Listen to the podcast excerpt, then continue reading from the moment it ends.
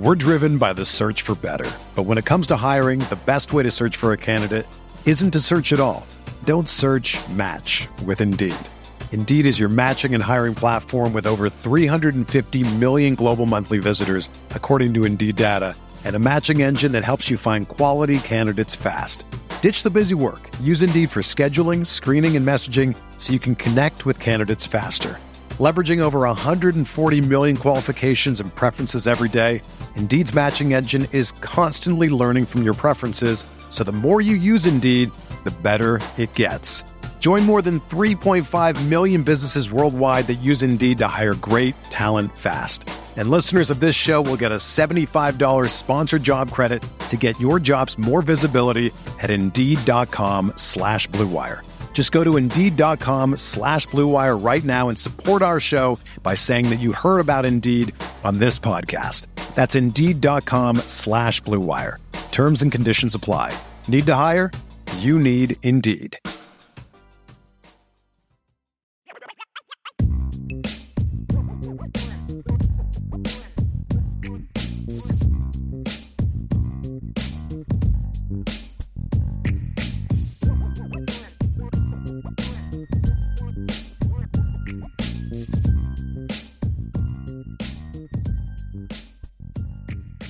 All right, Brian. I am assuming that we have some Yep. mailbag questions. We have enough for a mailbag. Yep, we do. Okay. We All do. right. Sounds good. I I've still got it on block, so I don't know what we got Good. going on here. We got some man. chat here Smart man.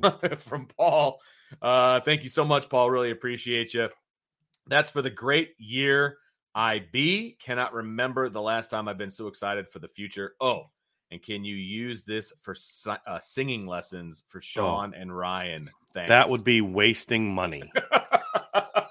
like I am not a fan of just peeing money away and wasting money on Oh. singing lessons for for Sean uh, and Ryan would uh yeah, that would just be That was an unscripted, unscripted moment of the Yeah. post game show. Let me tell you, Yeah.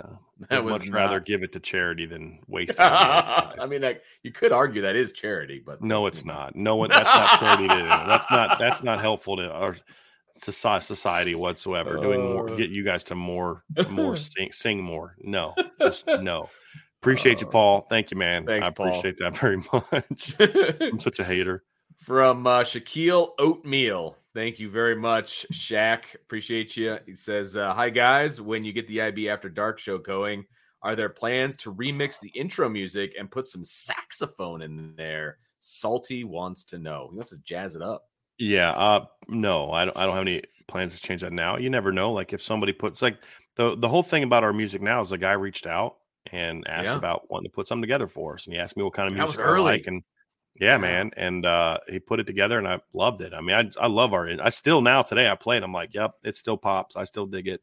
You know, it gets But, me in the uh, mood every time we're about to start. it does, a show. I man. will- it does. I It just it's, and it's it. got that that it's like no matter what we're talking about, or if I'm ticked Yep. off, or we're laughing and joking, whatever, whatever mood we're in, it it just okay. It's focus time. It, it gets you ready yeah. to rock and roll. So Agreed. uh, yeah, I dig it. But what's funny is Vince, I actually love the saxophone. I love the sound of the saxophone. oh yeah. Whether it's regular sax, bass sax is okay, but like alto sax, like there's like a lot of those that I really dig. I actually played the saxophone in, high- in middle school. Look so you. yeah, Man yeah. of so many talents. Yes. Well, my parents were very big into uh, having us do a lot of different things.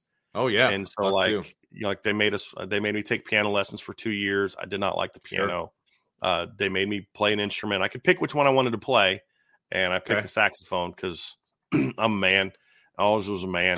um, you know, so uh, you know, I wasn't gonna be like a trumpet guy. And then we had one guy that was played the flute. and I was like, nah, I'm good. Careful. I'm good. But no, I was just I'm just kidding. But I played the saxophone and uh I enjoyed it very much. I still have it. Yeah. So yeah. Look at you. I think it's at my mom's house. Because she's let like my I've All, had nieces and uh, nephews that play all that four- borrowed it to play it and all that. all, all four of my older kids all play an instrument, and uh, the youngest one hasn't had an opportunity yet. But we're a very musical family Very over here. well, it's just it's Darrow good to because you never know what a kid's gonna fall in love with if you don't make Absolutely. them try it, you know. Yeah. And They- we um, got quite a band going uh, yeah. here when they all play together. So, uh, what do they play? They do they play like flute, So uh. Dylan plays the trumpet. Mhm. Um, uh, Chloe plays the trumpet as well, okay. and then uh, Lily plays the flute, and Okay. Ella plays the um, clarinet. Okay.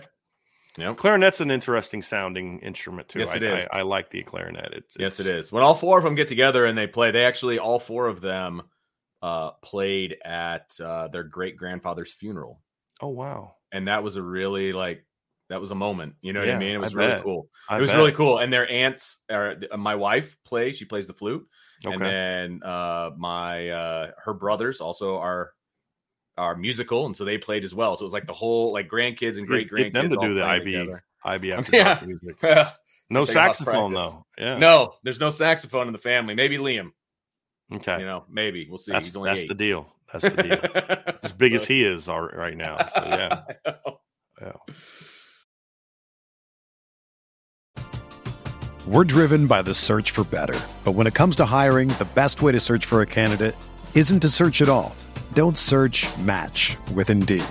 Indeed is your matching and hiring platform with over 350 million global monthly visitors, according to Indeed data, and a matching engine that helps you find quality candidates fast. Ditch the busy work. Use Indeed for scheduling, screening, and messaging so you can connect with candidates faster. Leveraging over 140 million qualifications and preferences every day, Indeed's matching engine is constantly learning from your preferences, so the more you use Indeed, the better it gets. Join more than 3.5 million businesses worldwide that use Indeed to hire great talent fast. And listeners of this show will get a $75 sponsored job credit to get your jobs more visibility at Indeed.com slash Blue Wire. Just go to Indeed.com slash Blue Wire right now and support our show by saying that you heard about Indeed on this podcast. That's Indeed.com slash Blue Wire. Terms and conditions apply. Need to hire? You need Indeed. When you need mealtime inspiration, it's worth shopping Kroger, where you'll find over 30,000 mouthwatering choices that excite your inner foodie. And no matter what tasty choice you make, you'll enjoy our everyday low prices, plus extra ways to save, like digital coupons worth over $600 each week. You can also save up to $1 off per gallon at the pump with fuel points. More savings and more inspiring flavors make shopping Kroger worth it every time. Kroger, fresh for everyone. Fuel restrictions apply. Robert Bishop, uh, thanks for the question. Let's see here. If Denbrock has been named OC a couple of weeks sooner, would they still have targeted Riley Leonard, or would he have preferred a different type of quarterback? It's a good question. A very good question. I absolutely think he would have gone after Riley Leonard because Riley Leonard is very much the type of quarterback Mike Denbrock Mhm. has had success with. Yes, agreed. Mike's Mike Denbrock's success at Notre Dame, his success at Cincinnati and LSU has all been with dual threat quarterbacks. right, And he is to me the best dual threat quarterback in the portal. right. And it was available. so yeah, easily, easily. Mhm. And you everyone knows our thoughts on um on uh Riley Leonard and how high we've been on him for a couple years now. So no question he would have gone at he would have been like he would have still gone after him. right. And I mean, he would have fit it perfectly. I mean, DeShone Kizer, Malik Zaire, Everett Golson, all kind of dual threat guys. Although Everett Yeah. was less of a runner than the other two, sure. you know. But but that whole 15 team was built around Malik and his ability to run, throw, and then of course DeShone comes in, does the same thing. Desmond Ridder, obviously, it was a guy that uh, was effective. I mean, he's had three since 2015 in his first year as an offensive coordinator. And so he's been an offense coordinator, what, eight years, 15, 16, 17, 18, 19, 20, 21, 22, 23, nine years. In, in well, 2014, actually. So 10 years. In his 10 years as an offensive coordinator, he's had three different quarterbacks rush for over for 10 or more touchdowns in a season, double digit touchdowns. And and so, and you got to think like at Cincinnati, he had one starting quarterback for most of his tenure. Yep. You know, I mean, his 21, 2019, his four of his five years since he had one same quarterback. And and so the LSU he had one quarterback in two years. So uh, he he's had a lot of success with those type of guys. Yeah. So Yeah, it yeah, I, I would yeah, very It much fits so. the mold. If you start thinking back to you know the kind of offense that was run, and and, and it's not going to be identical, obviously, but they had you know some QB power and you know just some some different things, and and they sent they used the the quarterback in the run game like it was a legitimate part of the run game, and Riley Leonard fits that mold anyway. Mhm. And uh, I I am very interested to see Mike Denbrock's spin on what the Notre Dame offense can be. There's no doubt Yeah. about that because it's going to be his. I mean, with obviously some some direction from Marcus Freeman as far as you know in the program and all of that, Mhm. but this is going to be Mike Denbrock's offense, and I don't know that that was fully the case the last time Mike Denbrock was here. Wasn't necessarily no. I mean, he put anytime you're going to put your stamp on it, but Sure. yeah, he was doing a lot of stuff that was more dictated by the head Right. football coach. Yeah. Sure. So that's going to be which I. I think partly held it back to a degree. I agree. Yeah. DMND 13. Ryan said on his All American Bowl Day 2 recap that he believes KVA will be a starter at some point in 24. How much do you agree or disagree? I, I won't say it that definitively. No, I won't say he will be a starter. I will say he can be a starter. Right. It wouldn't shock me, but I'm not going to say he will be because I think he's going to have a hard time just immediately beating out all the guys he'd have to beat out to be the starter outside of injury. Would it shock me if at some point in time next year he ends up being one of the best two? Not at all. Not at all. Uh, so I wouldn't say that I necessarily disagree with Ryan. I'm just not going to say I agree with him either because I don't. I, I, I Right. think it would right now. It would take. I mean, he's still in high school, and I know he's doing really well down there. But like, those guys are all going to have a year or two on them as well. In the Uh, system, too. Not Right. you know, That's kind of physically, I'm in the weight to. Yeah. room, in the system, all Yeah. of it, right? And Yeah. I I tend to fall on that side of things too. The kid's super talented. This is a huge get for Notre Yeah. Dame. The kid, I mean, he's one of those kids that they broke the mold of middle linebacker, and they're like, "Yep, this guy." Mhm. Um, so I'm really excited about what he's going to be at Notre Dame. There's no doubt about that. But it's going to be tough to start. And he and he's not saying obviously he's going to start day one. He's saying at some point during 2024. Could I see him maybe get a start late in the season at will?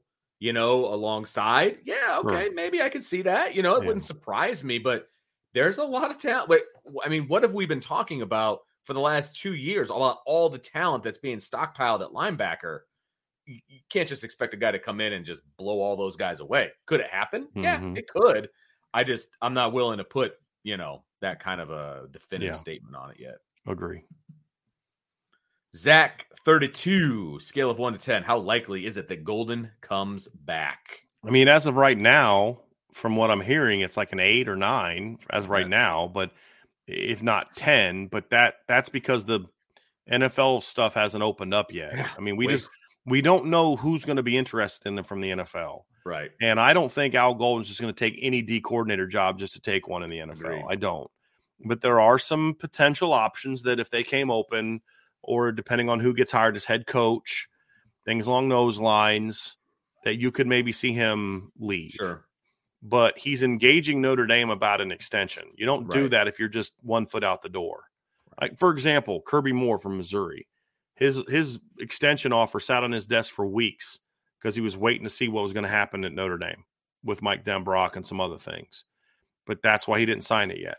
You know what I mean? So usually when a guy knows he's leaving or it would like to leave, he won't engage on an extension or he'll just Sure. kind of let it sit. Most guys are respectful enough to do that. Now, Mike Denbrock's situation is a little bit different, right? Because he signed his extension before Notre Dame's spot came open.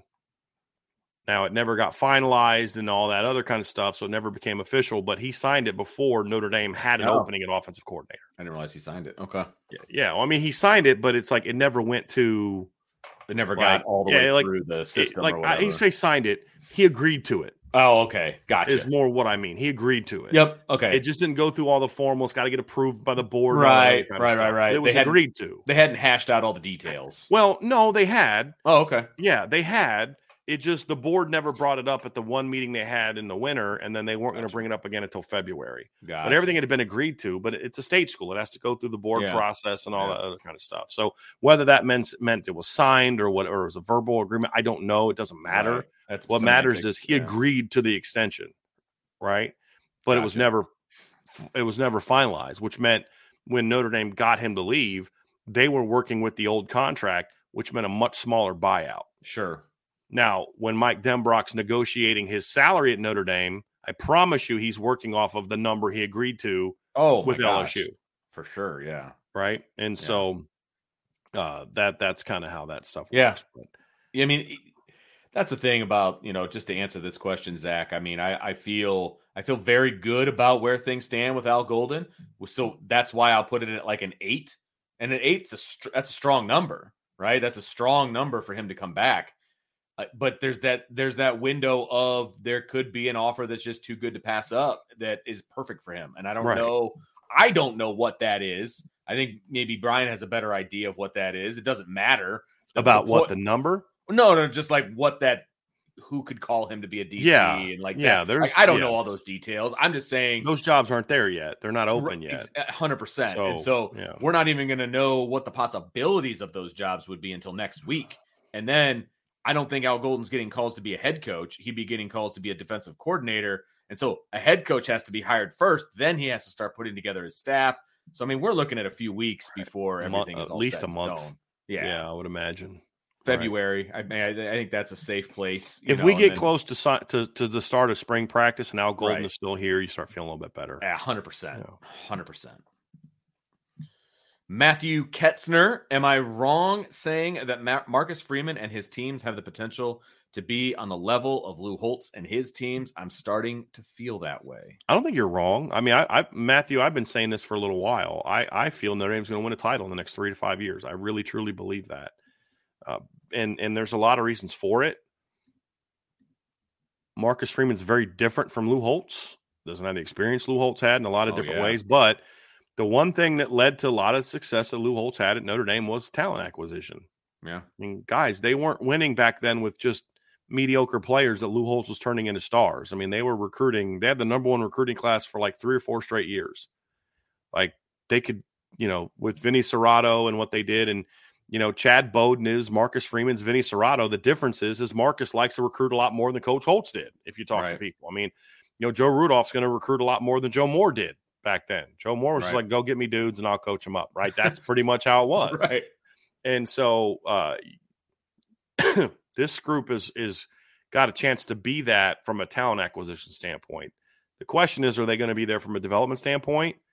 That's still a, a little bit of a question mark in certain areas, but I'm more confident about that now than I was a couple years ago. I mean, this Yeah, Marcus Freeman's coaching staff in 2024 is going to be way better than the last coaching staff Brian Kelly had. Like way better hmm in a lot of ways. yeah, And you have a head coach now that will recruit.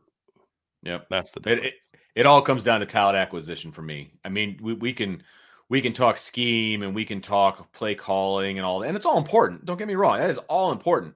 But if you start stockpiling the talent that I believe Notre Dame has and will continue to stockpile, it makes it a lot easier. There, there's Yeah. there's an old expression, right? It's is it the X's and O's or the Jimmies and Joes? It, the X's and O's part becomes a little bit simpler when you've got the Jimmies and Joes. Oh, The answer to that is always yes. Right? Is it the Right. X's and O's or the Jimmies and Right. the Joes? It's yes. Right. right.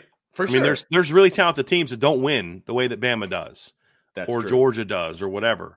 And like Washington and Michigan, very well coached football teams, great X's and O's, but they're also not a bunch of mediocre players. I mean, Michael Penix is a dude. That receiving corps is loaded Sure. with high draft picks, right? I mean, there's there's Braylon, Bralen Trice is going to be a day one, day two draft pick when he comes out. You know what I mean? Like there's dudes on both of those teams. They may not have as many future first round picks as Bama does or Ohio State does, but they've got a lot of talent as well. Now, the team that has gone 25 and 2 at, at Washington, the only real addition that's been impactful is Michael Penix, right? And he's really good, but he's not the difference between 4 and 8, which is what they were in 2021, and 25 and 2. He's the final. But what changed? Great coaching staff came in and replaced one that sucked. That's the difference. Right. Notre Dame was basically the same team in 2017 they were in 2016, but they lost Equanimeous. I mean, not Equanimeous St. Brown, but they lost like um. I'm trying to think of some of the guys they lost. They lost DeShone Kizer, right? They, I mean, just thinking of some of the players they lost from the 2016 team compared to the 2017 team. Um, I'm going to pull some some of them up here real quick. Lost James Onwualu off that team, 2016. Lost, I believe, Isaac Rochell off that team, 2016 team. Lost Cole Luke. Lost Jarron Jones. So like they lost some guys off that team in 2017 that they had in 2016, right? But the difference was they were coached so much better. Yeah. It's got to be both. But you also aren't going to take a great coaching. If you take Kalen DeBoer and that staff and you hand them Colorado's roster, they might be they'll be better in four and eight, but they're not going to be anywhere close to what Washington is. Right. right? I mean, so it's both. It's got to be both. Yep. And the talent acquisition was always going to be limited to a degree under Brian Kelly because he was just not going to do enough do enough to sure. bring in those final pieces. Right. And Marcus Freeman is. And the best hire Marcus Freeman ever made was Chad Bowden and and allowing him to then build up that part of the staff as well. Sure. And uh, you know, like Dre Brown and all those guys who do great work with Chad, you know, and um it, it it's huge. 99 problems, but BK ain't one. I know it's probably way too early, but do you think Kiser will be the starting will and get the majority of the snaps, or be the starting will and part of a rotation? I think that's TBD. I mean, it depends on how other guys perform in the spring. Right. How they develop and how, yeah, yeah absolutely. Because yeah, look, I mean, you know what you're going to get from Jack Kiser. I think we all at this point know, and we know that it was a great thing to keep him on this roster for next year. You use him correctly, he's and, very impactful. Absolutely. And I think ideally it's the last one. He starts at will, but it's part of a rotation where he moves to different spots as well, not just will. Like I think you move him around and allow him to be dynamic. I'll say this. I hope that they actually he doesn't start at will. That's actually still my hope. Okay. My hope is that somebody steps up at will and they can keep Jack in more of that rover role, to be honest okay. with you. That's still my hope.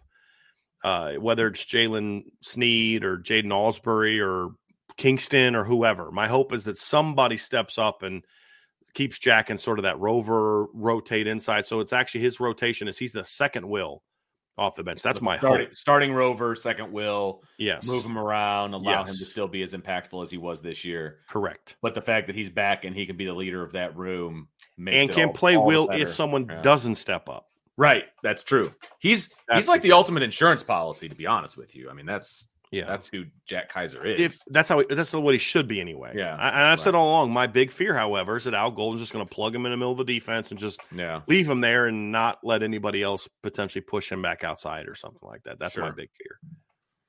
My big fear. Andy Milton fan, why do you think D line was more effective this year? Buy in, talent. Uh, yes. Yeah, I mean, no, those are the, like the the the the overall makeup of the D line looks so much better this year because you could take Rylie Mills, who played defensive end in 2022, bump him into three technique where he's just better. Yeah. Replace then replace him with Javontae Jean Baptiste.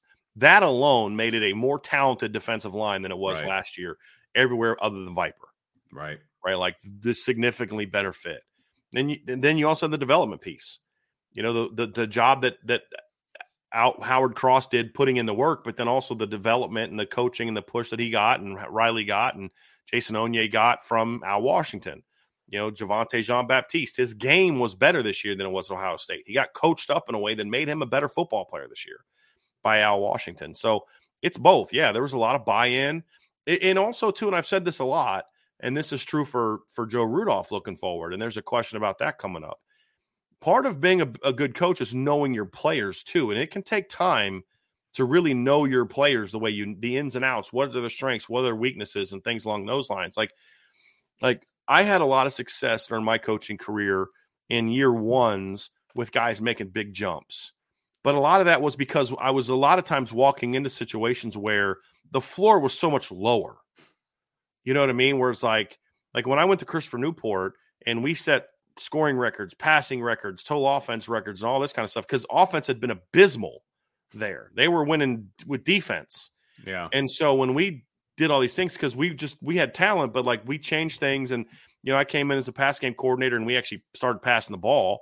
And I brought some schemes that like started allow them to maximize the player's talent, but like it, it that's different than what like Al Washington and Al Golden and and Joe Rudolph walked into because they were replacing really effective coaches. You know, so so it was just it's just different where that second year of really knowing the ins and outs of what makes your players tick. You know, how, how does this kid get motivated compared to this guy? How, how you motivate Rylie Mills is going to be different than how you vote motivate Jason Onye. It's going to be how you different motivate differently than Gabriel Rubio and Howard Cross and you know across the board. And it takes time to learn those things. And I think Coach yeah. Washington had a better sense of you know kind of what bu- buttons to push. But but again, there was also a lot more buy-in when he would speak. They would listen. That wasn't always the case last year. Same with Joe Rudolph. Now, I'm not saying the offensive linemen weren't listening to him. I've not heard that. So I don't want to, but it's still, he's got to know them better. They've got to know him better and, and what he means when he says certain things and, and those type of deals. So in year two, I do expect a jump in year two. Now, how much of one? That's going to be the question mark. But I think when it comes to the D line, it is a combination of talent. The line was just situated better with Riley Mills coming inside and then Javontae Jean Baptiste coming in. Right. You had Josh Burnham in the rotation more, you know, and and there just there just was a little bit more athleticism this year than than the year before, and I think that's going to take an even bigger jump next year. So let's get to this next one from Paul. Okay, from Paul, is it me or did the tackling from earlier this season to the end of the season get a lot? Better? I, I, yes, yeah, I agree we, with you completely, we, Paul. We talked about that. I, I, and I think my judgment of the 2023 season was a little clouded over the 22 season because it got so much better towards the end. Uh, to be honest with you, as Brian reminded me, I remembered back to some of the earlier games. I was like, oh my gosh, here we go again. Because I remember thinking mm-hmm. that now that it, I was reminded of it. Uh, but it did, I would say the, the, the latter two thirds of the season, the tackling got so much better uh, this year than it was last year. Yeah, no question about it. No question about it. God's impartial witness. A little off topic here, but LSU freshman wide receiver Jalen Brown jumped in the portal a few days ago. Any shot the staff makes a move to land him, or is he simply chasing a bag? Well, I don't know enough about his situation to know that that's why he jumped in the portal. I mean, he didn't. I don't think he played a whole lot at LSU this year. It hmm. could be, you know, he he wants to go somewhere he's got more playing time. Maybe he wants to go closer to home. I mean, there's a lot of things that could factor into it. I mean, I'm looking at the season and he didn't catch a ball this year. Where's where's home for him? Uh, Florida. Okay. Yeah. So I mean, most likely when a kid like that jumps in the portal, he has an idea of where sure. he's looking, and I doubt Notre Dame is where he's looking. And so, like, I'd look at him. I like Jalen Brown coming out of high school. I definitely look at him. I just don't think that's the direction that Notre Dame staff is going, and I doubt that he is looking at Notre Dame in that regard. I think normally, like I said, I, I know it's like, hey, there's a reason that Notre Dame tends to look at kids that are at like FIU and places like that because you know they're they're more jumping in the portal because they are looking for a, a, better opportunity. Where sure. some of these guys that are leaving like LSU, like Quinshon Judkins, has an idea of the schools he's going to look at because he's right. jumping in for money. Um, you're you've been elite. You've rushed for 30 touchdowns the last two years. Ole Miss. You've been a thousand rush, rush the last two years. Ole Miss. You're not losing your playing time. You're just jumping in to grab a bag. I don't know enough about Jalen Brown's situation to know that that's the reason he's jumping in or not. He may be unhappy that he didn't play a lot this year. Maybe he doesn't click with the receivers coach. Maybe he's homesick. Right. You know, th- there could be a lot of reasons why, and I don't want to speculate on it. But uh, I doubt that Notre Dame is a school that he would look at, or that that that would go very far for Notre Dame. Very talented Thanks. kid, though. Yeah, Titus. Will Coach Rudolph make a similar jump as Al Washington? How could Coogan and Spindler be the starting guards at a place like Notre Dame. What's worse, they continued playing in spite of their performances. Well, I mean, their performance wasn't as bad as you're making it out to be. I don't think. I don't think it's quite that bad. But I, I thought Rocco Spindler actually showed some really good things. I agree. We also have to remember these two kids are also both in their first years at Notre Dame in, in the starting lineup. So, I mean, look, they're they're. did you watch? Did you watch the Alabama game? I mean, did did did Pat Coogan ever play as bad as Seth McLaughlin did against Michigan? You know what I mean? So, like, yeah, guys, you know, n- n- n- very few teams have like five dudes across the board. Uh, to your point, however, I, I, did feel like it was a mistake not working in a guy like Billy Schrauth sooner. I will give you that, Titus. Like, so I mean, we we'll find some common ground here. I don't think yeah. the guard play was as bad as was you make. Like, how could guys like this ever start at Notre Dame? Well, I mean, they're they're they're you know they're okay guy, okay players.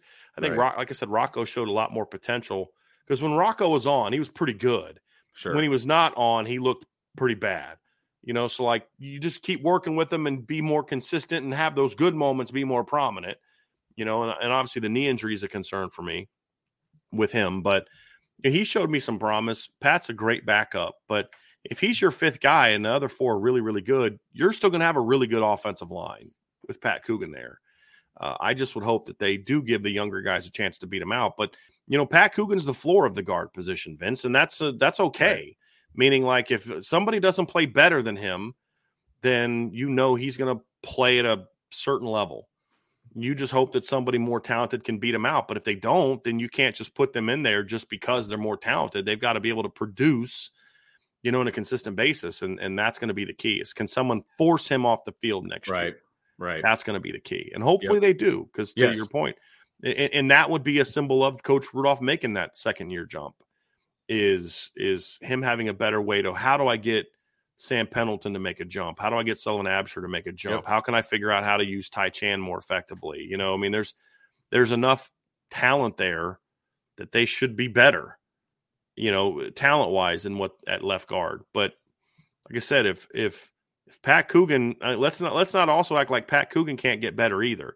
He's not going to get better physically, but he certainly can improve his technique and those type of things and be more assignment correct and, and be a better player next year. Like he is what he is from a talent standpoint. That's just that's the reality of it.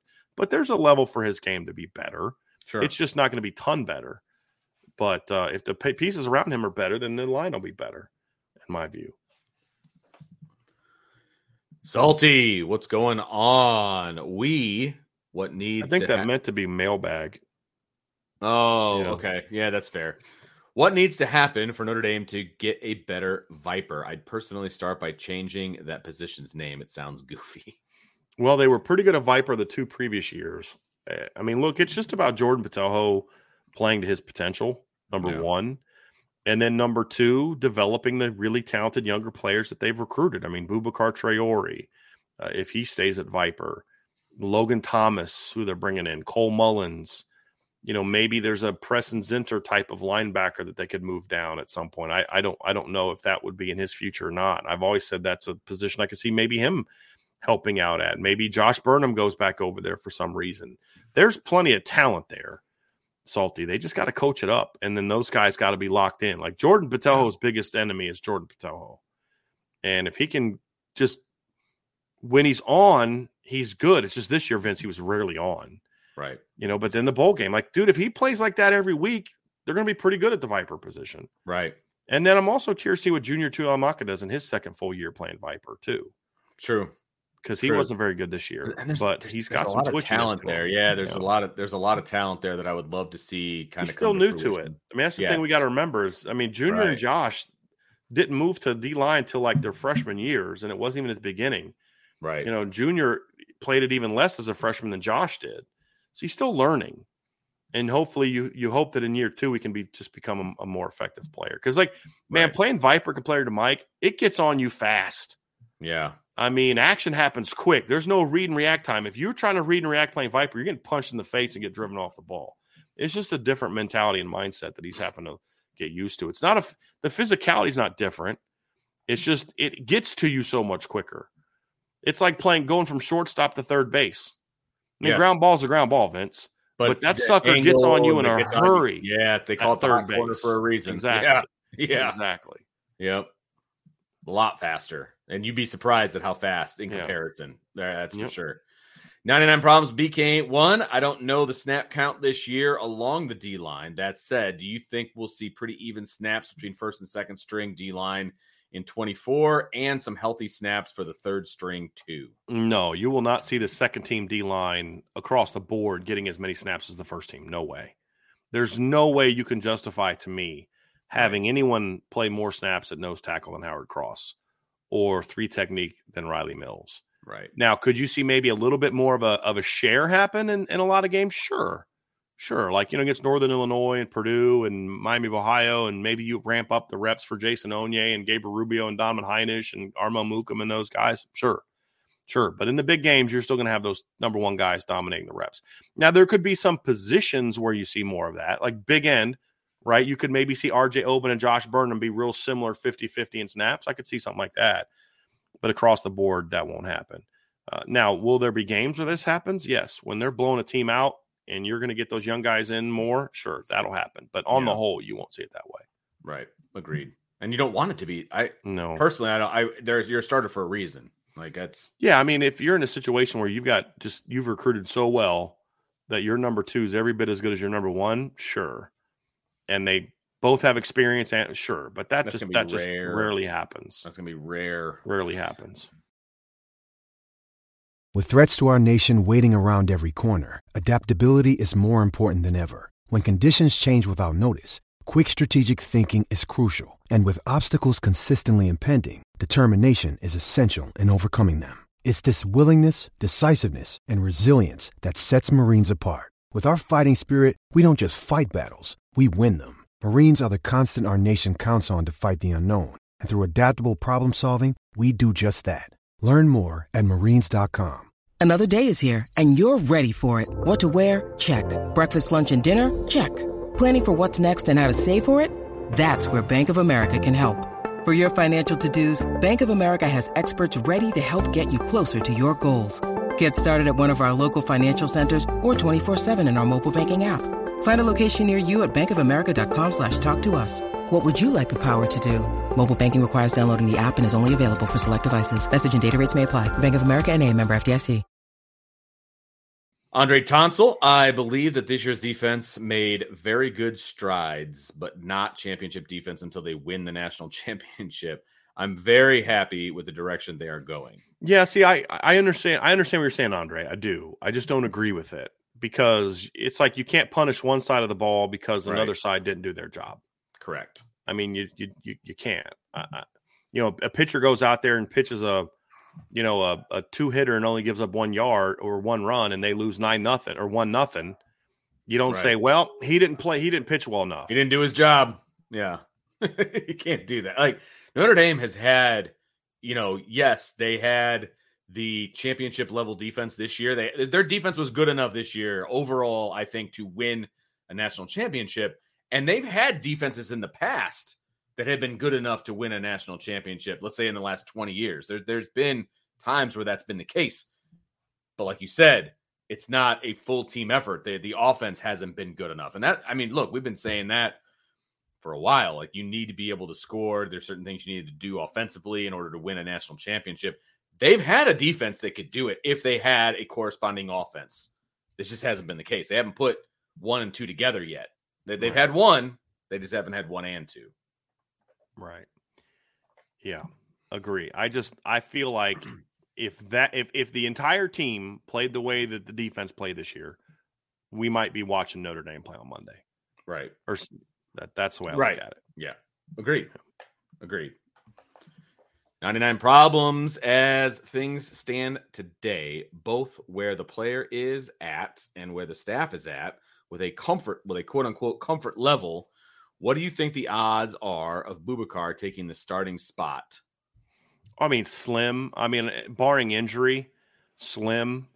I mean, he's got to pass up Junior Tuihalamaka and Jordan Botelho to be the starter. Yeah. and I just don't I don't see that. Now, if he does, that probably doesn't mean Jordan Botelho took a big step back. It probably means Boubacar took a giant step forward. But even then, you're probably still going to want him to be more of a limit the reps early on, you know, kind of guy. But um, I'd say the odds are less than 50 50 Yeah. significantly less than 50 50 that happens. 2025, sure. Uh, late in the year, maybe. But I'd be, barring injury, I'd be surprised if it happens that way. Back up.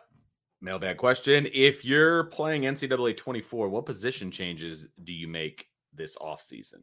I would move Jaden Mickey inside to nickel, and I'd move Clarence Thomas to safety. Those are the two big ones for me. Clarence Lewis. Yeah. What did I say? Clarence Thomas? Did I do it again? It just Clarence makes me laugh every time He's you like do it. 70 something years old. There's no way he could play safety at Notre Dame. Um, Clarence Lewis. Um, Oh, like, did I do it? Did I do it again? It's like it just makes me think of that scene. One of my favorite commercials ever.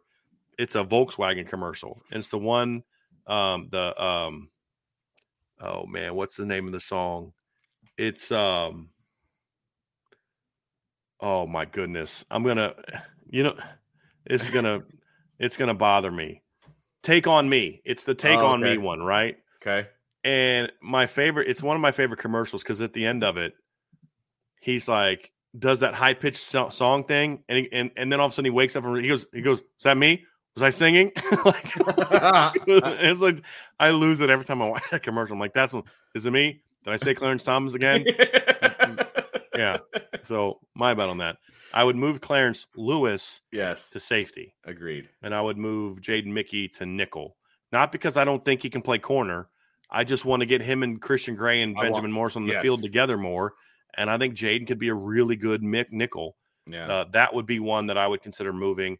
And then I would consider moving Sullivan Absher inside the guard and let him compete at left guard next Okay. year. Because if there became a time where Charles Jagusah and Sullivan Absher are playing side by side, that is a massive six six six seven three thirty plus duo that I'm just like, good luck not stopping Notre Dame from running the ball Yeah. that direction. Those would be the changes that I would make. if if this was simply a video game, okay, and that's what the question is, it's just a video game. So we're not taking into account the mental side of things with guys, right? um I I just I love Junior at middle linebacker. I would move him back. I would. I just I can't get out of my head seeing him at middle linebacker when he committed and then when I saw him as as a young player I would move him back to middle linebacker. I realize where everything's at now from a depth standpoint.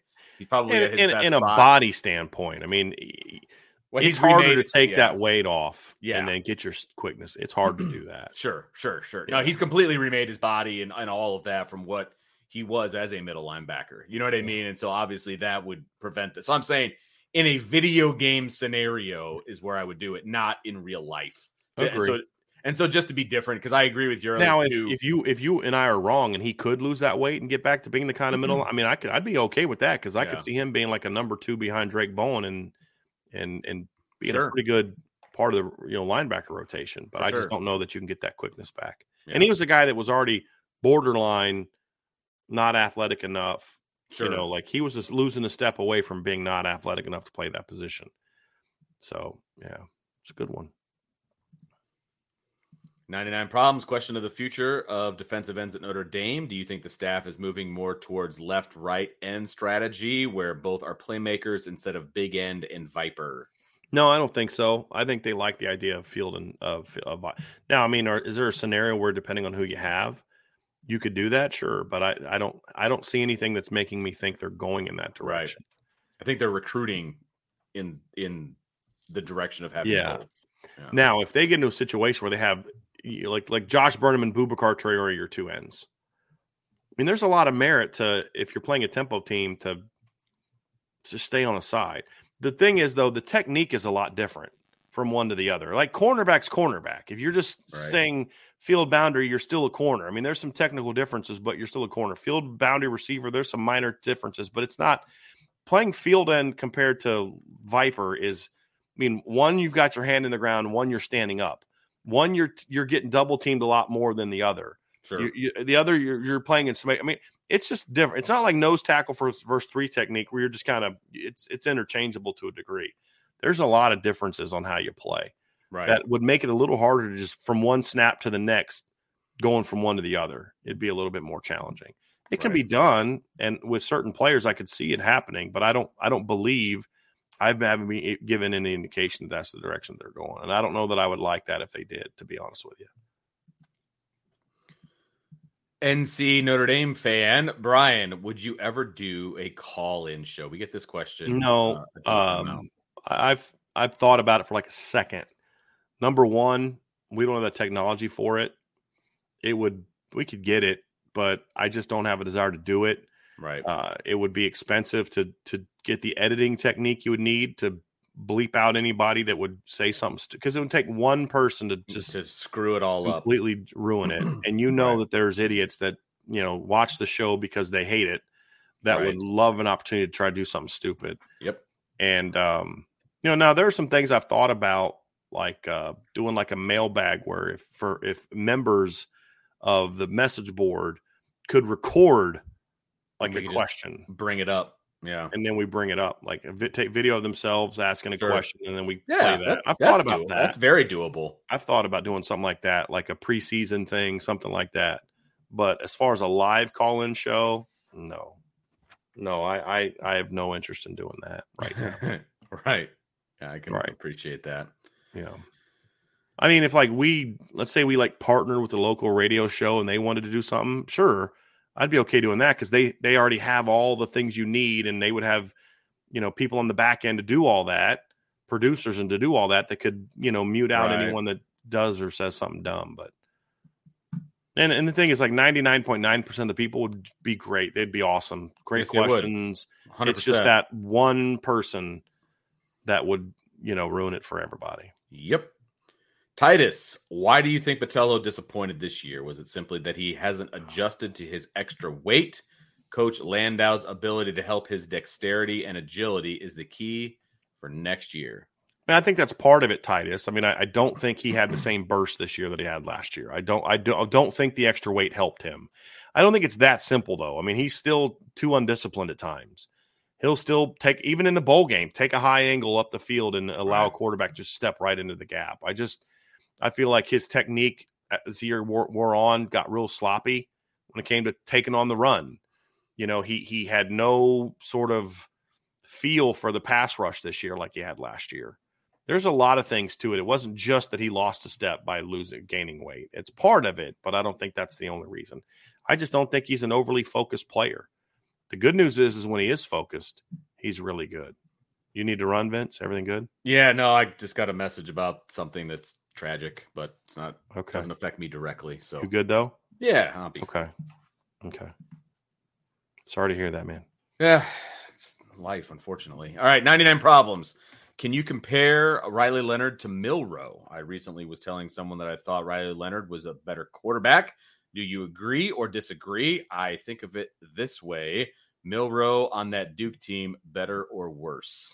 I mean, Riley Leonard to me is absolutely a better quarterback than Jalen Milroe. I don't. I don't even think it's a question. Uh, Jalen, I've said this before. Jalen Milroe got a lot of hype this year because he was at Alabama. That that's why he got a lot of hype this year. Sure. He's a, a, a they solid had no idea who their quarterback was going to be going Right. into the season. So it's not like he was head and shoulders above everybody that was there. Right. You know? He's a nice player. That's it. I mean, that's it. He's just he's a nice player. Yeah. I think he's very overhyped. And if he did what he did at anywhere else, he would not be getting the hype that he's getting. Uh, he just he just wouldn't. I mean, when you look at at the production he had in his first year as a starter, uh, you know he he did some good things. He completed sixty five point eight percent of his passes, and uh, Riley Leonard completed sixty three point eight percent of his passes. Uh, he passed Jalen Milroe passed for two thousand eight hundred and thirty four yards. Riley Leonard passed for 2,967. Jalen Milroe had a much higher yards per attempt average because of the, again, the offense he played in 23 touchdowns and six picks. And Riley Leonard had 20 touchdowns and six picks. And then you look at the rushing numbers. Jalen Milroe, Milroe had 531 rushing yards, 3.3 yards per attempt, and he had 12 touchdowns. Riley Leonard had 699 yards, 5.6 yards per attempt, and 13 touchdowns. So to me, there's no doubt you put Riley Leonard at Alabama with the town around him that Jalen Milroe had, which is not great. It's not what it used to be, but it's certainly better than what Duke had. Uh, yeah, he would be he would be much more productive, and I think we're going to see that next year. There's no doubt in my mind that we'll see that next year. Michael Johnson, do you think Brian Kelly feels some type of way that Notre Dame is spending money on coaches and the recruiting upgrades under Marcus Freeman? He probably does, but Brian Kelly had a lot of money given to him Yeah. during his tenure. Yes, he did. Like all this stuff about oh they wouldn't pay coach. Notre Dame has never competed for coaches the way they needed to, but like uh, big picture. But they that started to improve in the last ten years. I mean, I, I've said this. Jack Swarbrick's done a lot of those type of things, and and I don't think the- the, the- the- recruiting upgrades are something that Brian Kelly was necessarily looking for. well, You know- I mean, you know what got him. I mean, he Chad Right. Bowden got hired when Brian Kelly was still the head coach. That's as true. Marcus Freeman's defensive guy. I mean, that's That- that- something that's that a good point. that they that they started here. It, but why did that happen? Because Marcus Freeman demanded it as part of the negotiation. Brian Right. Kelly never fought for that. Exactly. Marcus Freeman did. Right. That's what I'm saying about the Right. recruiting upgrades. It's like Right. I don't think he was ever really in that No, arena no, to be pissed off about it now that it's happening. no. He never it- fought for the things that Marcus is fighting for. Right. Exactly. But he'll that doesn't mean he still won't feel a certain way, and and because Brian Kelly's the king of blaming other people's for his own failures. you know, and and and so you know where Marcus Freeman's just like, look, I didn't get the job done this year. I'm gonna make, I'm gonna do better. I'm gonna go get better players and Yeah. make sure we get what we need in the coaching staff and all those type of things. So, you know, I, a lot of that stuff is just Brian Kelly just being Brian Kelly Yeah. and just not doing what's needed, not demanding what's needed, and then crying about it. Like the and the other thing too is like if you're if you're Jack Swarbrick and you look at Brian Kelly's track record of hiring assistant coaches down the stretch, it's not good. Right. I mean, look, I- I'll say it again. Brian Kelly's not the reason Mike Elko came to Notre Dame. Jack Swarbrick is. Brian Kelly was looking to get out after 2016. He wanted out. His agent was pimping him to anybody that would take him, and nobody would take him right. during that period of time, Jack Swarbrick and his uh, top people were the ones doing the pursuit of guys like Mike Elko and Chip Long. That that is a fact. That's not rumor. That's a fact. So then Mike Elko's the reason that Clark Lee came. Yeah. So outside of him going and getting Marcus Freeman, which was a great move by Brian Kelly, a lot of these moves that Brian Kelly made, his his desire to hire certain guys was not strong, right? I mean, it was Jack Swarbrick is the one that got the ball rolling that got us to Mike Elko and Clark Lee. Because if if Clark Lee doesn't come with Mike Elko, who was pursued by Jack Swarbrick, then we don't get to Clark Lee being the replacement for Mike Elko. Sure. Sure. So, uh, you know, I, don't think he had the track record to me to warrant going in there and demanding X amount of dollars to go out and hire this coach or that coach. And as I think you've pointed out before too, Brian VanGorder got a large salary to come to Notre Dame. And that was a bone of contention with certain members of the Notre Dame coaching staff because they're like, this dude just said had the worst defense in the history of Auburn football, literally. And he's coming here and he's making over a million dollars when like these other coaches are doing better jobs and he's not, you know what I mean? Like, so I don't know that Brian Kelly warranted, hap, you know, Yeah. earning that, Right. in my opinion. So That's a good call. James Patricia, thank you so much. Let's see. Will Angeli get a chance to compete for the starting job with seven X uh, question marks? uh, sure. I mean, look, if Steve Angeli goes out there this spring and he's the better quarterback day after day after day, he'll be the starter. Absolutely. I mean, there, there's no guarantees to Riley Leonard. He'll be the starter. It's not going to happen though, Right. Exactly. he's, he's not that player. He's not that type of quarterback. He's not as good as Riley Leonard. right. I mean, I I don't know how anyone could watch like Riley Leonard over a period of time and then watch Steve Angeli in one bowl game against a depleted team who wasn't very good defending the pass anyway. And I know this is going to like cause some major butt hurt with some people in the fan base that just like now think Steve Angeli is like the next great quarterback at Notre Dame. Oh, I yeah. understand that, Yep. but you, he threw for 236 yards against a depleted secondary that wasn't very good defending the pass to begin with. And Steve did a very good job. This is what bothers me about this whole debate. You're forcing me to say these things with your crying about how we're not giving him enough respect. Right. He threw for 236 yards against a bad secondary that was depleted. Right? That's a fact. Now, if Steve wants to beat out Riley Leonard, he's going to have to play a lot better than he did in the bowl game because they're not going to play teams that bad week after week after week. Right. Is it Cape? Is he? Is he? Is could it happen? Sure. And I wouldn't be upset if he does that. Like if Steve Angeli is the guy that some people think he is, and can go win Notre Dame national championship, great, Right. great. There's no evidence of it though. You know, there just isn't. And with Riley Leonard, we've seen him play in these big moments. We've seen him go, you know, beat Clemson. We've seen him go and out duel Sam Hartman and beat Sam Hartman. We've seen Yeah. him play great football. We've seen him rush for over 100 yards in a game, something he's done multiple times. You know, m- what so he's got what five games over 90. He's got 13 rushing touchdowns in 2022. He had four last year in five games before he got hurt. Right? We've seen him throw for over 300 yards. We've seen him do all these things on a much more regular basis, and he's just got more talent. That's my opinion. But so I'll say is there's not a quarterback battle. There, in my opinion, there's not. There's no thought that Tyler Buck like Tyler Buchner and Sam Hartman last year. It's a different situation. Right. Riley Leonard's being brought in to be the quarterback. Having said that, if if Steve Angeli outplays him all spring and fall camp, then yes, Steve Angeli can and should beat him out and be the starting quarterback. Mm-hmm. But you guys got to remember here. Here's the other thing: that to a man, everybody over at Notre Dame that's involved with the football program wants to win. They're going to put on the field who they think gives them the best opportunity to win. If it is obvious that name your quarterback is better than Riley Leonard in practice, then that guy is going to start, whoever that is. But the odds of that happening aren't very good. Right. Is that the best way to put it, Brian? I mean, sure. they, they, these coaches, they're not going to be like, you know what? This kid's better than this kid, but I'm going to play this kid because I want to lose, like that, or that, or because we promised this kid yeah, that. I mean, that's yeah, just not how it's going to work. Yeah, it's, it's just not it. It's not it. No. Tyler Evans with a super chat. Thank you, Tyler. Out of four playoff teams, which one will have the biggest drop off next year? I think probably Washington. Yeah, because they're going to lose Penix, which is massive. They're going to lose Penix. Really they're going to lose Odunze. I think they're going to lose Dylan. I mean, they're they're going to lose Bralen Trice, and they're going to replace Penix with Michael with uh, Will Rogers, which is just yeah, no, yeah, yeah. And I, and they're going to the Big Ten, and they're going to play a a pretty tough, if I remember correctly, their schedule's pretty challenging next season.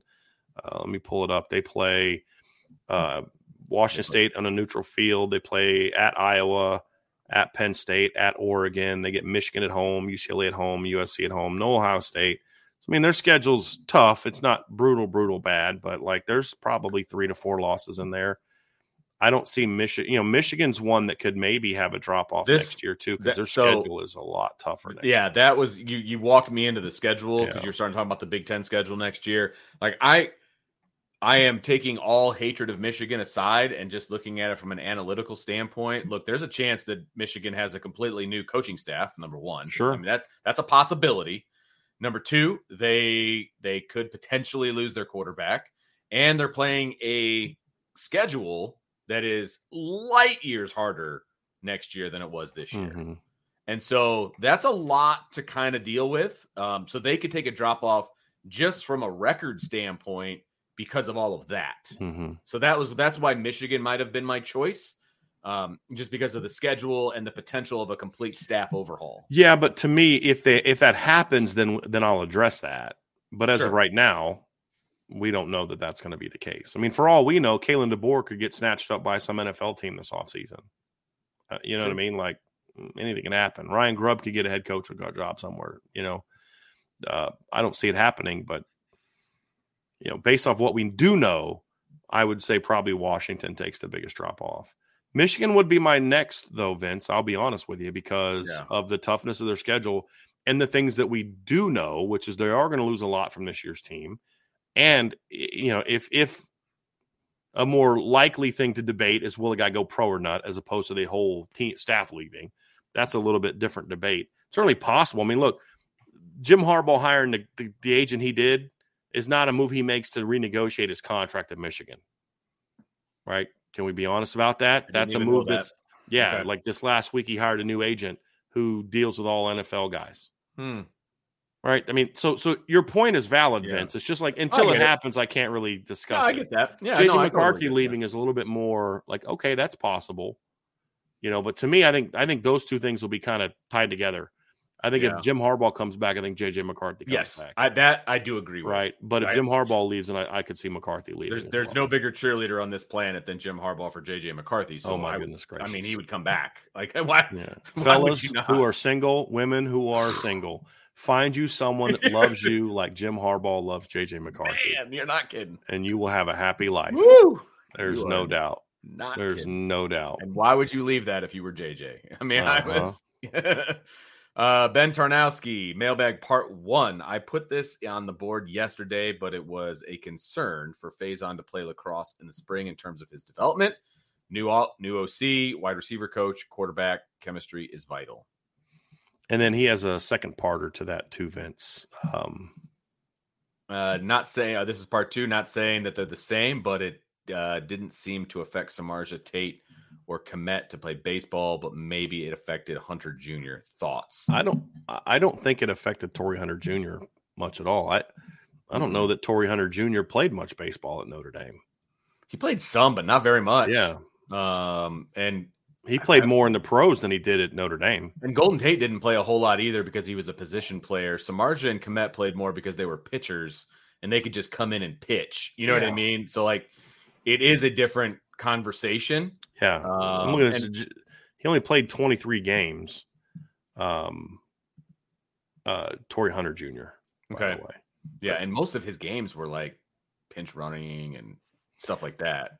I just don't think t- number one, baseball and football are sports that you can go to football practice in the morning and baseball practice in the afternoon. If you're 100%. a kid like Jordan Faison, uh, so that that's a little different. I don't know, yeah, how lacrosse translates. I don't. I just don't know enough about the sport. Having watched what little bit I have, there's a lot of similarities. I mean, it's it's endurance, sure. it's quickness, it's toughness, and so I don't think it like basketball is a different animal. Like basketball is a completely different type of mindset than football, and it's like it. You know, you got to lose weight during basketball season. You need to, you know, you can't be as beefy. Sure, there's just it's just a little bit different, and I think that would make that transition a little bit more challenging. But I think the way that the football team does things with lacrosse, for example, Jordan comes in on days they don't have games He'll practice with the football team in the morning, go to class, and then go to lacrosse practice that afternoon. Yeah. That's yeah. how it works. And both so, both coaches work together, right? As far as like a uh, you know a physical plan, like how right. much you know how much are they because they've got right. those uh the catapult right that they sure. can. I'm sure they're across yeah, those two. Right. Hey, you know what I mean? To, you know, he he's he's slowing down a little bit. We need to make sure, you know, but there's only 15 football practices right. and he can be a part of. Uh, right. the other the other part of it too, Vince, for me is the position you play matters. Like yes. to me, playing baseball could have a bigger in- negative impact for Drayk Bowen than it would than Jordan Faison playing lacrosse. Because Jordan Jordan Faison playing lacrosse doesn't have to. I mean, he, he's a receiver. He's just running all day. You know what I mean? Like, and then you've got all summer to get in the weight room, and you can throw a million balls over the summer and things sure. like that. And that's really the only thing that hurts you. I don't. I don't think a receiver gets really impacted. And let's not yeah. forget this. He did everything he did that kid barely played any receiver in high school. He was a quarterback and stuff. Was he really? I yeah, he didn't barely played receiver. He's just a natural athlete and a, a smart kid and catches the ball well. And those things aren't going to change. And even if he barely practiced in the spring, he's going to have plenty of time in the fall and in summer workouts, I should say more summer workouts to catch a million balls from Riley Leonard. Yeah. And get on that same page. Yep. And so, then all of fall camp too. Right. But he will still practice in the spring. Yeah. So I don't think his development's going to be hurt as much as maybe we think. As long as he's still practicing it, you know, let's say they have 14 practices and then there's the blue gold game. If he only plays in half the practices, he'll still keep sharp enough at his. Now, again, different positions would be middle linebacker, that might be more impactful. Quarterback, yeah. that's going to be more impactful. Yeah. Other positions, that's going to be more impactful.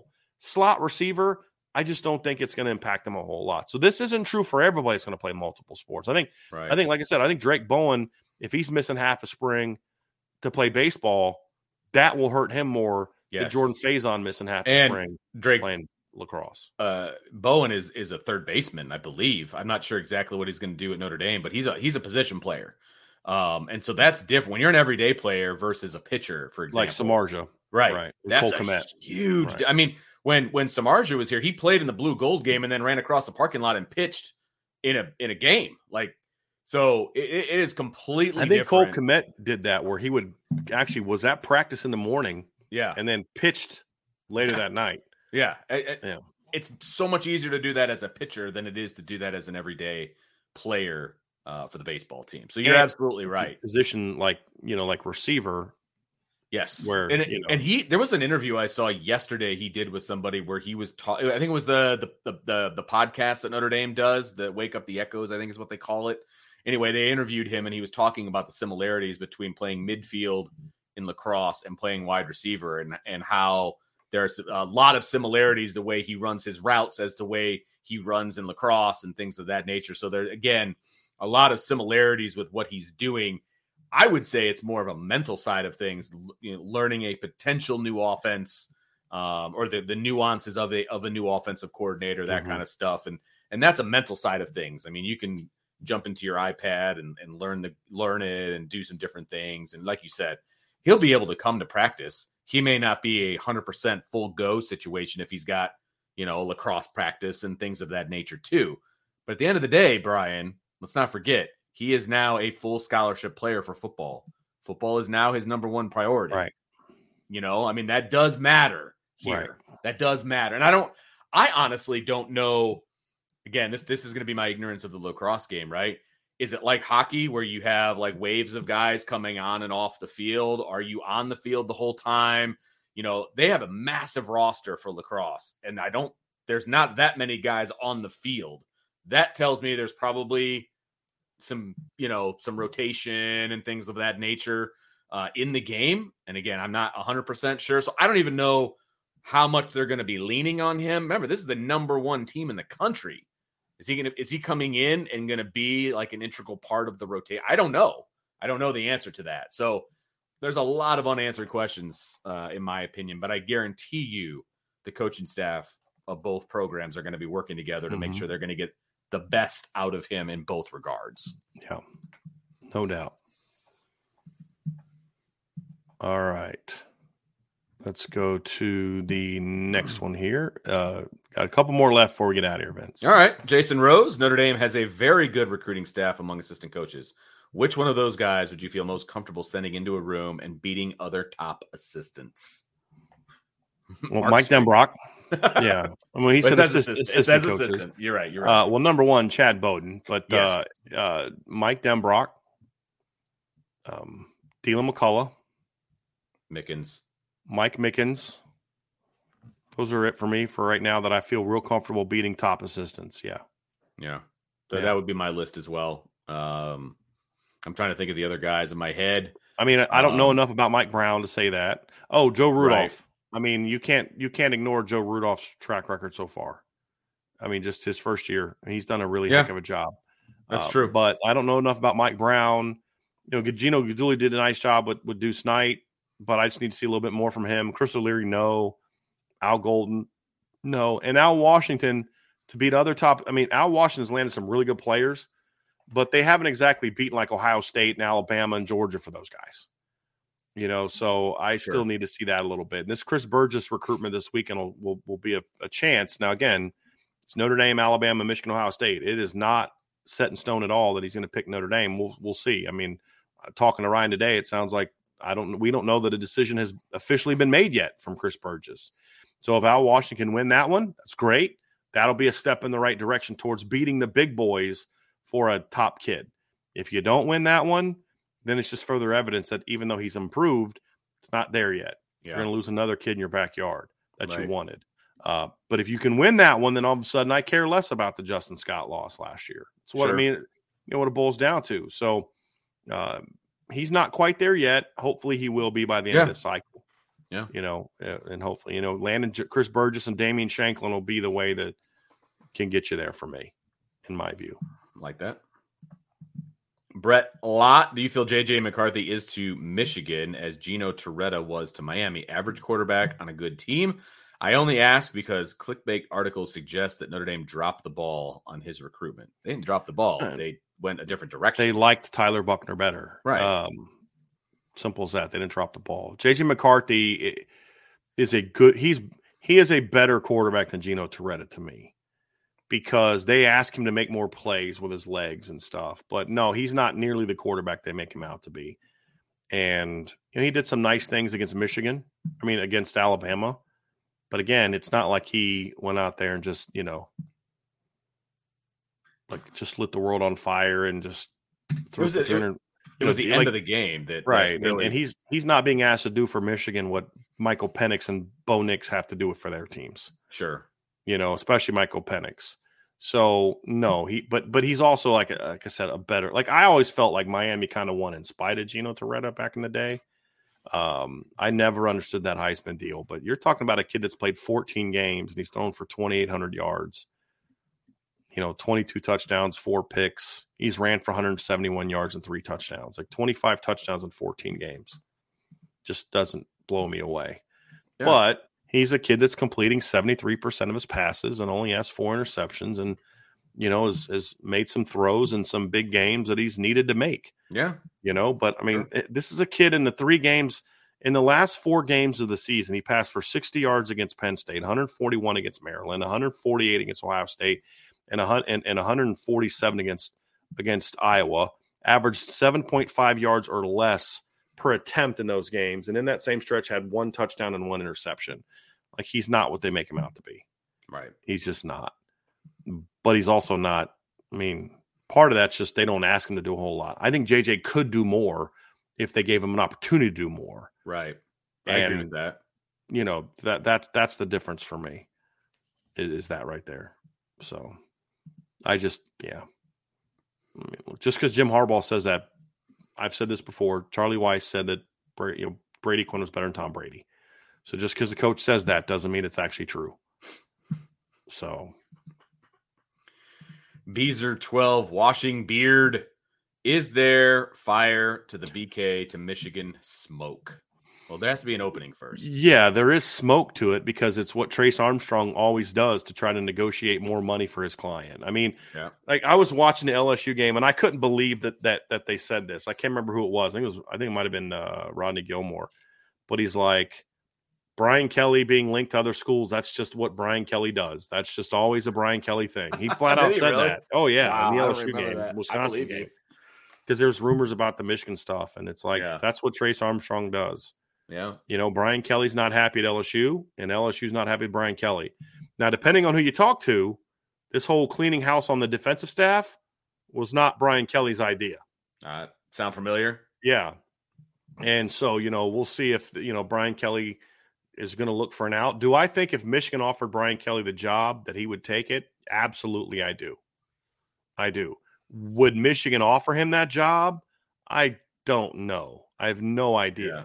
I'm skeptical. Just my own gut is skeptical because of the money they'd have to pay as a buy. I I'd have to go look at his contract, Vince. I don't know what the buyout at Brian Kelly sure. is, but he's got a big contract. Yes. I would assume it's a, got a pretty decent buyout. I would think there. so. I would think now, so. if LSU wants him gone, then maybe they negotiate with Michigan to lower his buyout. Right. But I would assume, are you looking it up right yeah, now? I'm curious yep. what that is because I don't know what, like, it's not like a Jimbo Fisher type deal, but you'd have to find out. I mean, LSU would basically probably have to say, hey, yeah, we'll, we'll, we'll work with you on the buyout because I've been told by some people that they're not the money people down there aren't super thrilled with the job Brian Kelly's doing so far. Right. But uh, yeah, I, I am looking for it. I don't see do, it in this particular I, article. Yeah. Do I think that um Oh, Brian, three million dollars. That's it? Uh it's three million before well, it would have been three million before December 31st. It's two million any point after that. That's it. It's only wow. two million dollars. That's what it says. Woo. Yeah. Okay, then Michigan, then the buyout won't impact it. No. I still just have a heart. Like, if Jim Harbaugh leaves, why wouldn't they just promote Sherrone Moore? Right. You know what I mean? Like, right. that's kind of what I'm thinking. Try to keep the continuity yeah, together and right. all that. Yeah. But Brian Kelly, like, I don't think Brian Kelly's as well liked in Michigan as he thinks he is. right. You know, I, but, but, you know what? If we're if we're if we take the, the you know everything out of it, right, and you're looking at just the profile, Brian Kelly to Michigan makes a heck of a lot more sense than Brian Kelly to LSU. You said Helk. I know because I, I was trying. I know. I appreciate you not, but yes.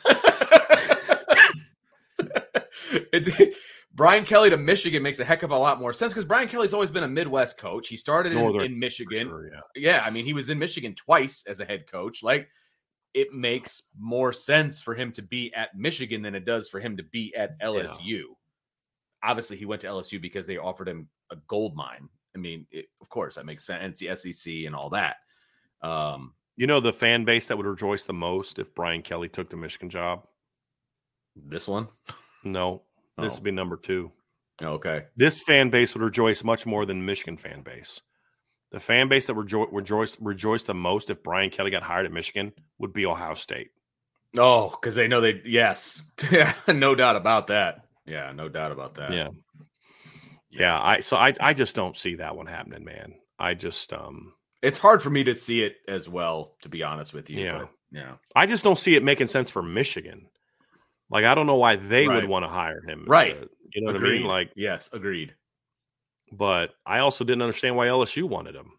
To be honest with you, so I mean, His his national profile, for whatever reason, is way different than his profile amongst fan Yeah. bases that he has been a part of. yeah. And I've had people say, you know, why would he want to walk into this NCAA stuff? I actually think that's perfect for Brian Kelly. It's an excuse. It's a built-in Yes. excuse. Yes, That's how he Yeah. rolls, man. Come on. that would be the most legitimate excuse excuse he'd ever have Yes. as a coach. Hundred percent. Well, you know, we could only do so much. We only have X. I mean, X number of scholars. I mean, people are still making excuses for James Franklin not winning now because of the sanctions that happened oh, a decade ago. Yeah. You know, so yeah, oh yeah. he would, He- um, and he would ride that yeah, so long. yeah, Yeah, no doubt about that. No doubt about that. Oh my yeah. gosh. I Can you that would be remember? I hilarious. just- I just don't see it. I just don't see Michigan going Yeah. that direction. I I there's a lot I of think things this about is more Michigan- Trace Armstrong yeah. creating this narrative than it is about Michigan people wanting. Well, the first time it I could came be up- completely wrong on that. That's just my first time it- First time it came up was like a radio guy, right? That that or a podcast guy that like brought it up. I, I don't know. Yeah. It just seems and it's gotten legs from there. Yeah, was it a, Um, was it an LSU guy? It was an LSU guy. I think so, yeah. Yeah, I think Matt Moscona and one other guy Okay. said it. So LSU people. So again, I don't know if this is Trace Armstrong doing Yeah. Trace Armstrong things, or if Brian Kelly genuinely wants out, or if Michigan. But I, everything's been from the LSU side. I haven't heard anything come from the Michigan side about how Right. they would be interested in Brian Kelly. Right. Well, they're So- busy trying to win a national Yeah. championship, so Yeah, I know, right? Seriously, Brian Kelly don't doesn't know a whole lot about at this level. no. So no. yeah, yep. Anyway, well, Vince, that's uh, Oh, all right. that's gonna do it, man.